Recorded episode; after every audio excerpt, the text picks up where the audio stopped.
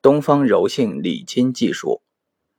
广义的筋涵盖了人体表皮以内、骨膜以外的肌肉、筋膜、韧带、肌腱、腱膜、滑膜、脂肪垫、关节囊、神经、血管等几乎所有软组织的概念。狭义的筋以肌肉、筋膜、肌腱、韧带等结构为主。东方柔性理筋技术所指的筋，涉及筋的广义概念。椎管外理筋，一直接理筋法。东方柔性理筋技术的特色手法以抻筋为代表。一抻筋，抻手伸物也，意为拉长东西。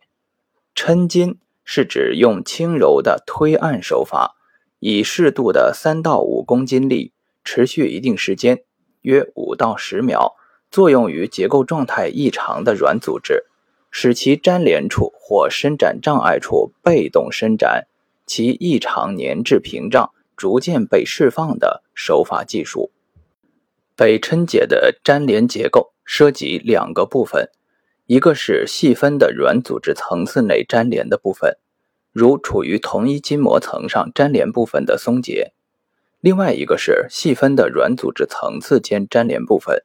如浅筋膜与较表浅的深筋膜及肌束膜之间的粘连，或肌束膜与相邻的肌束膜之间的粘连。医者操作部位：拇指或食中指或手掌或全面。患者被操作部位：紧张、挛缩、僵硬的软组织部位，如筋节、条索、条块、板块。肌束等处，操作方法：点抻，以拇指指腹向下或侧向挤按筋节或条索，持续五到十秒。指下筋节既有消散或融化的现象及感觉，若筋结不散，可重复多次进行。线抻是在绷紧的如线般的软组织上进行的抻法，可用拇指或食中指操作。具体操作要点同点抻、面抻，针对软组织负面进行的抻法，如较大片的筋膜的抻解，可用拇指或食中指或掌或全面操作。具体操作要点同点抻，只是作用对象的面积较大。肌束的整体抻解，指对整条肌束的抻解，包括肌束内的肌纤维和包裹肌束的肌筋膜。如骨外侧肌肌束的整体抻解，抻解时，肌束在手法力的推挤作用下，整体被抻张、伸长，肌纤维和肌筋膜的粘滞屏障被同时整体性释放。具体操作要点同点抻，只是作用对象为标的肌束的整体。临床上，点抻、线抻、面抻和肌束的整体抻解都是常用方法。只是在进行抻解时，既要注意发现，在软组织上局部挛缩的软组织团块，也要注意了解该软组织两端所附着的骨结构是否处于异常的位置状态。故局部的点、线、面及立体抻解与调骨松筋常常同时兼用。抻筋口诀：抻筋带容，筋流止空，筋两之力。粘结无踪。本理筋手法同样秉承东方柔性正骨疗法一贯的技术特征。进阶的抻筋乃是手指之下成片的，涉及一定距离及不同层次软组织的流动表现。这是软组织不同细分层次之间的粘连被松解，或同一软组织层面在不同部位的张力被重新分布时所出现的现象。抻筋的辅助增效方法，在进行抻筋操作时，可以配合一定的肢体伸展动作，使患者标的软组织，通常以浅深筋膜为主，被动伸展拉长，即展筋的方法。方法见后，在被适度拉长或在拉紧与松弛交替的状态下，顺势施行抻结操作。使粘滞屏障被释放或张力被重新分配的过程增效。二、腹筋，抚筋指极轻的抻法，轻柔的抚筋手法对人体最浅表的软组织有着很好的松解作用。轻抚伤痛不仅是心理的安慰，也是柔性软组织手法单纯的技术要求。对于肌肉损伤、无菌性炎症肿胀疼痛处，以手法轻抚之。可以很好的对肌肤最为表浅的软组织结构层面进行调理，消除表面异常张力，改善筋膜间隙通道，改善气血循环，有效促进肌肤表面极高张力的松解。对疼痛伤处无情的采用强刺激的手法，以痛治痛，是笨拙粗劣的方式。这种做法不仅加重患者痛苦，又将导致患部组织一源性二次损伤。三、送筋，筋膜局部的挛缩及由此引发的筋膜位移，可能通过肌筋膜链对相关远处或整体筋膜发生力学影响，以至于远处相关区域或整体的筋膜张力异常增大。因此，在手法操作时，除了在挛缩的肌束局部进行抻结，以恢复其结构状态以外，还需要将受牵拉而移位的相关肌筋膜送归原位，恢复筋膜整体张力均衡状态。一、送筋的过程和目标：调衡软组织即筋整体张力，解除肢体局部或整体性软组织，也就是筋的异常张力状态。由于软组织概念下流动性小而面积最大的结构是筋膜，包括浅筋膜和深筋膜，因此软组织张力异常主要以筋膜结构张力异常为主要表现形式，以筋膜为主要受累结构。软组织即筋的张力异常，可表现为高张力紧绷，也可表现为松软迟张。送筋的操作是东方柔性理筋临床诊疗的常规内容。软组织的急慢性损伤均可在软组织链，包括筋膜链上表现出不同程度的张力不均衡现象，因而需要送筋的技术处理。二、骨伤科临床常见症状与软组织及筋张力不均衡的关系。疼痛的筋膜张力因素。肢体麻木、酸痛的筋膜与神经张力因素，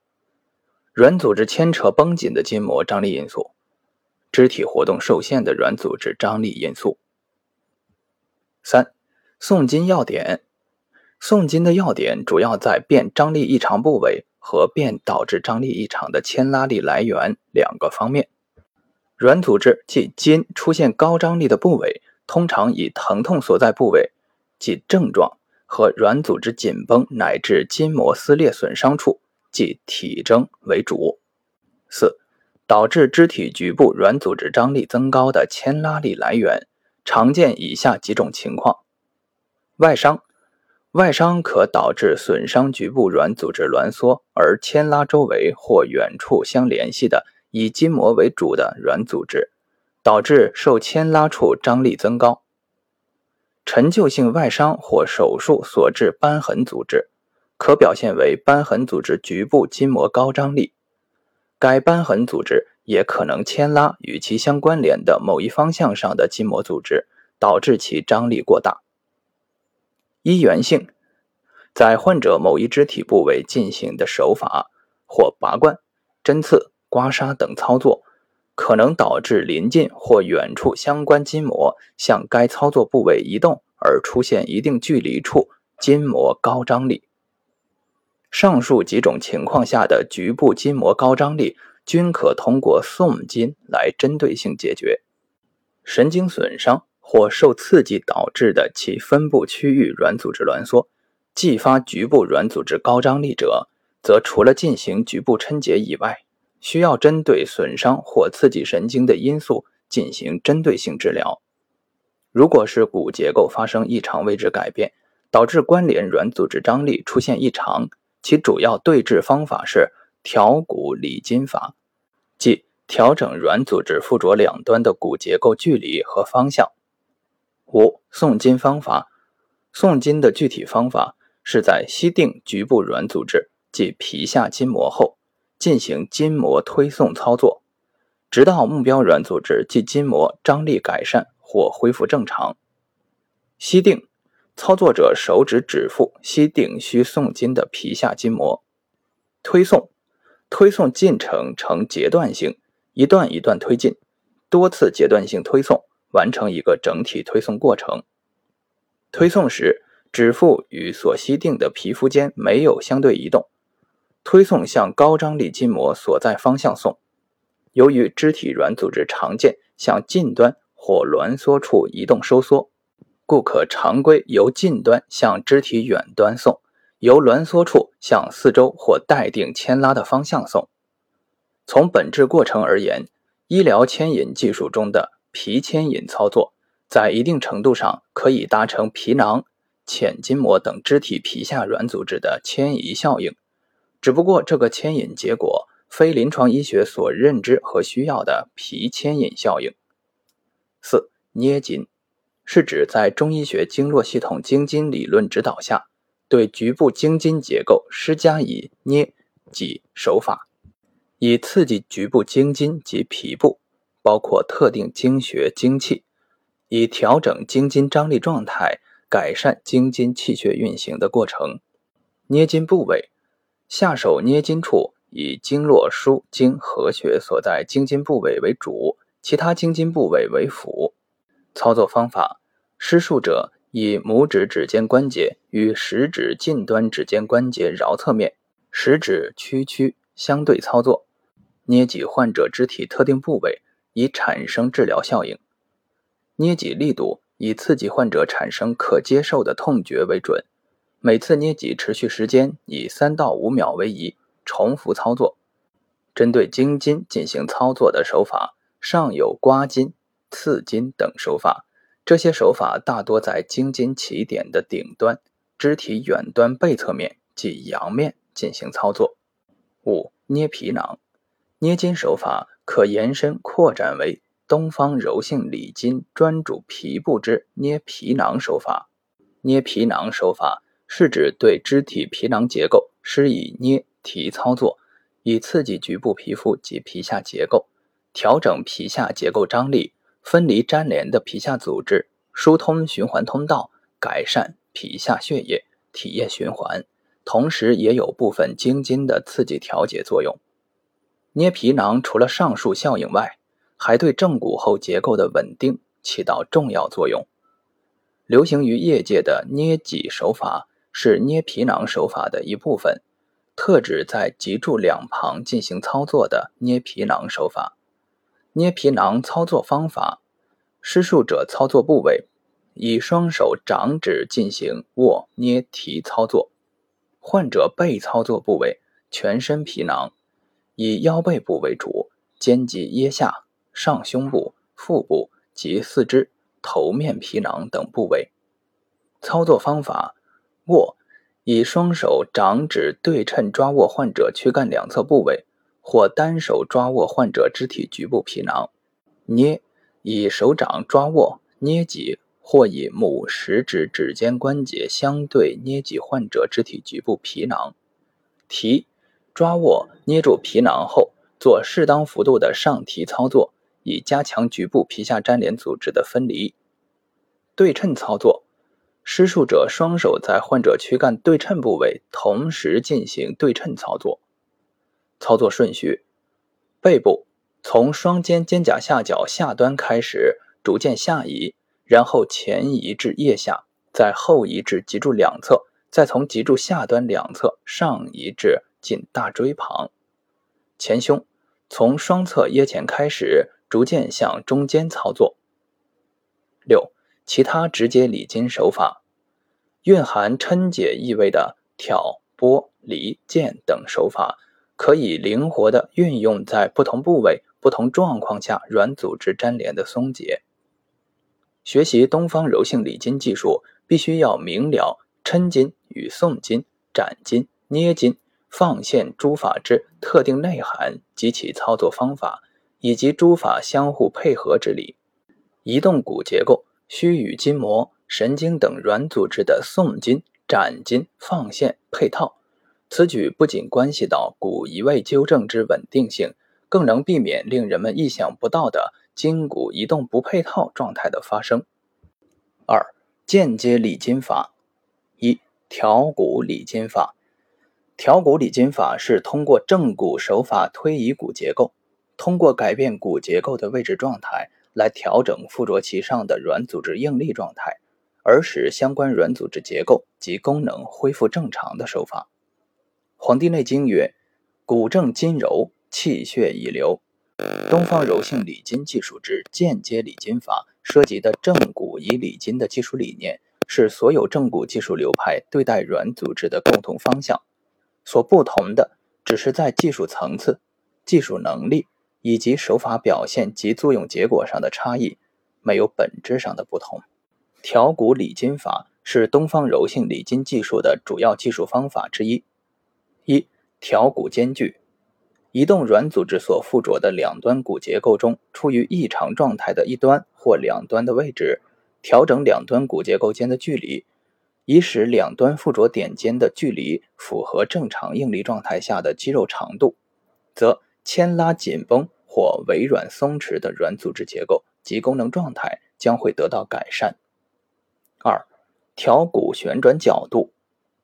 调整软组织所附着的骨结构的异常角度，以改善或保持软组织两端附着的平面之间的自然对应状态，使软组织两端所附着的骨结构之间的连线平面方向与正常情况下的肌肉拉力平面方向相符合，改善筋膜平面、肌束等软组织结构异常扭转的局面。三、骨关节两端的相对往复运动。在手法作用下，使骨结构的关节端发生一定幅度范围的被动往复运动，可以弹性牵拉关节囊、关节滑膜、关节间韧带等关节间软组织，促使相关挛缩组织释放其异常粘连，以恢复该软组织结构与功能状态。二、导引展筋法。是指通过引动患者肢体或躯干进行有一定节律的被动伸展运动，以带动肢体腹面及阴面深浅筋膜伸展，达成释放其异常增大的粘滞性治疗目标的间接理筋技术。展筋是送筋概念从面向立体方向上的延伸，送筋以一定宽度下的线性与面性概念为主。涉及肌束局部，展筋则通常是肢体、躯干、腹侧大面积筋膜、立体深浅筋膜网层面上的被动伸展。展筋的操作过程主要通过慢速、轻柔的肢体被动导引来伸展不同深浅层次的筋膜挛缩面即张力异常增大的深浅筋膜面，以释放粘滞屏障。故斩筋的技术要素涉及被动导引、慢速导引、时间因素、对称性及反射规避等方面。斩筋要点：被动导引，患者在施术者导引下被动完成导引斩筋动作；慢速导引，缓慢操作，根据需要稍有停顿，筋膜粘滞释放需要时间因素的参与。放松导引，患者肢体完全放松，规避神经反射；对称导引，均衡身体两侧张力分布；肢体腹侧面导引，施术者随时感知患侧肢体腹侧面筋膜张力的状态，针对性导引操作；轻松导引，施术者轻轻抚握患者肢体进行导引，避免妨碍肢体筋膜张力的重新分布。斩筋的过程中，也可同时配合进行手法抻筋、送筋等操作。肢体与四肢腹侧面斩筋为临床常用，具体操作的方法根据上述斩筋要点和手法天成理念可以自行设计。送筋和斩筋均不同于社会上流行的拉筋或运动拉伸，不仅标的结构的运动方式不同。其运动时的结构状态及粘滞释放的效率也不一样。诵筋和斩筋都是在医者的操作下完成的手法过程。诵筋和斩筋如同抻筋一样，都是在医者的操作下被动完成。三、放线，特指在移位骨结构被调移后，需要将与之随行的神经根干进行配套调整，以其能与筋骨移动后的肢体长度变化相配合。放线不是一种具体的手法，而是一种解决相应问题的思路。年近七旬的徐老太，右肘关节伸不直已经一年多了，系一年前跌倒后留下的后遗症。跌倒时右手撑地，以致右肘受伤。当时颈部亦有疼痛症状，就医治疗后，肘部及颈部疼痛消失，但患肘伸不直的症状始终无法改善。刻下肘部不痛。只是难以伸直而成约一百四十度的屈曲状态，同时伴有颈部转侧活动不利。触诊检查发现右侧耻骨明显后移，曲肘无碍，肘部伸直受限。颈部动态推摇触诊发现颈部僵直，颈椎间压力过大，颈椎系统蜕变严重，转侧与俯仰范围明显受限。由于患者没有明显的臂丛神经压迫症状，故在治疗初期以肘部骨结构调整为主，行尺桡骨的皮外骨拉提手法，将尺桡骨向远端调移。经过三次治疗后，徐老太的右肘关节已经可以伸至约一百六十度了，可谓进步神速。在行第四次治疗时，患肘又显示出继续进步的趋势，但在治疗接近尾声时，徐老太告知其右肩有轻度的酸痛，于是结束该次治疗，主回家观察。次日一大早，患者打电话来，诉早上起床后右肩臂痛甚，不能自已，遂前来诊所检查，发现其臂丛神经牵拉试验阳性，患侧肩臂局部无红肿，肩关节活动正常。分析是尺桡骨。被向远端调移幅度较大，臂丛神经随之被牵拉，而颈部神经根的活动性因颈部蜕变、神经根管狭窄而严重局限，引发神经卡压及牵拉症状。故行颈椎手法，改善颈椎序列及曲度，以松解颈部肌群，为椎间减压，同时向近端稍回移尺桡骨。很快。徐老太的肩臂疼痛症状显著减轻，在后来的治疗中，以颈部调整为重点，减小椎间压力，增大椎间隙，以增大神经根在神经根管内的活动能力。再配合肘部调整，患者肘部伸展达约一百七十度而基本痊愈，并再无其他相关不适。本病例为抻筋放线之技术方法的缘起病例，特记之。毛太之正骨日记。椎间孔内的神经根并非静止的结构，而是可以随着脊柱的运动而相对于周围组织发生一定程度的滑移活动。神经根周围的慢性炎症及并发纤维化，或者伴有椎间盘突出或椎间孔狭窄的情况，都可能挤压神经根而破坏其滑移活动的能力。通过尸体研究已知。直腿抬高的动作可以使腰椎椎间孔处的神经根活动幅度达到二到五毫米。椎管内里筋，椎管内里筋的概念，其所涉及之筋，包括椎管内及相邻椎体之间的软组织结构。本概念的延展，可由脊柱系统之椎间结构调整，扩展至四肢关节内软组织结构的调理。操作手是不可能透过椎体而直接作用到椎管里面去的，能够有效作用于椎管内及椎间的软组织，一定是间接作用的结果。椎管内理筋属于典型的间接理筋技术范畴，能够安全、有效、可重复的作用于椎管内与椎体间结构，使椎管内及椎间软组织结构与功能状态发生良性趋向的变化。就是有效的椎管内理筋手法。作用原理：目标脊椎的被动移动可以对椎管内及椎间软组织发生力学影响，使其张力状态发生改变。作用途径与方法：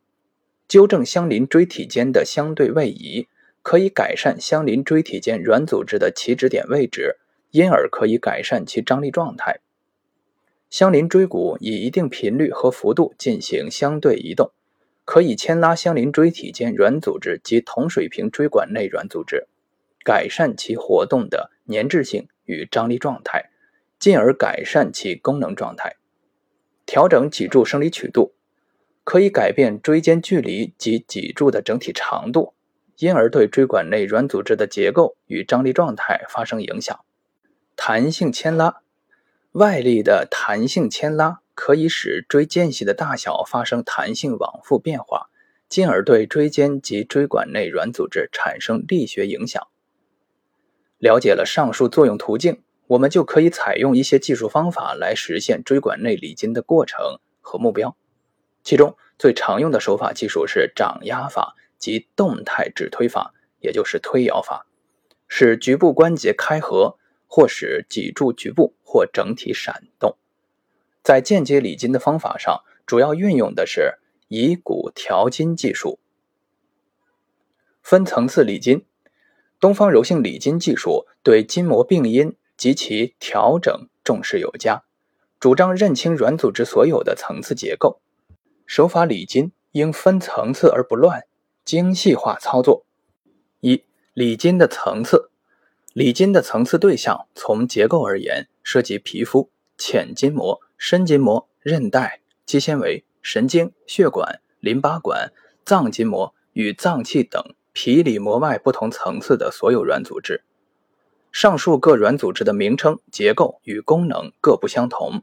位居人体内深浅的层次部位亦各有差别，应尽可能在手下细细甄别，以区别对待。从中医经络理论而言，理筋的对象将涉及经筋、皮部及其与相关脏腑功能之间的关系。临证时，我们可以观察到脏腑功能异常与其相应经筋局部功能状态之间的关系。经筋局部与整体的抻解调理，尤其是对分布其上的经穴进行提捏刺激。对经筋局部表现出来的症状、体征及相应脏腑功能异常均有一定的治疗作用。理筋的对象虽然千差万别，其柔性调理手法在原则与原理上则基本相同，一以贯之。二、分层次抻筋。分层次抻筋是东方柔性理筋强调的技术观点。分层次抻筋。是指除了在某一特定精细化层面上进行软组织粘连的抻解以外，尚有逐层深入的操作过程，使相邻软组织层次间的粘滞得到手法作用下的有效分离，达成软组织的逐层整体松解。分层次抻筋的重要意义，首先是在明确诊断的基础上，精细化、针对性下手，治疗对象与治疗目的性更强。可以显著提高治疗的有效性和疗效的可重复性。其次，分层次抻筋可以提高软组织的抻解效率。举例而言，冈下肌的挛缩僵硬是常见体征，我们可以分别体会分层次抻筋和一揽子松解之不同操作方法下冈下肌被松解的过程和结果。分层次抻筋时，我们可以细细体会冈下肌的软组织层次，从皮下。到浅筋膜，到脂肪层，到深筋膜，再到肌纤维，再到深筋膜，最后到骨膜的逐层抻解分离过程，可以比较两种方法达成抻解目标的效率差异。理筋注意事项：筋喜柔喜温，既锐既冷，所以手法操作应缓慢柔和，渐进而行，切忌暴力与尖锐、寒冷刺激。应深刻理解。正骨的本质即是调筋的理念与法则，贯通筋骨关系。理筋手法应精细化的作用于目标部位，软组织分层次调理而不乱。除了局部抻筋外，送筋、斩筋、捏筋、放线均是柔性理筋技术在临床上的具体运用。筋骨配合不是一句概念说辞，必须要在诊断与治疗过程中具体体现出来。筋膜与其他结构间的相互关系是重要的，这涉及筋膜与骨结构、筋膜自身不同部位之间，以及筋膜与其他软组织结构之间的相互关系。了解了这一点，可以在临床上解决诸多疑难，并取得意想不到的效果。抻筋的力活而不僵，兼顾骨、筋膜、肌肉等的不同程度的移动与张力的重新分布。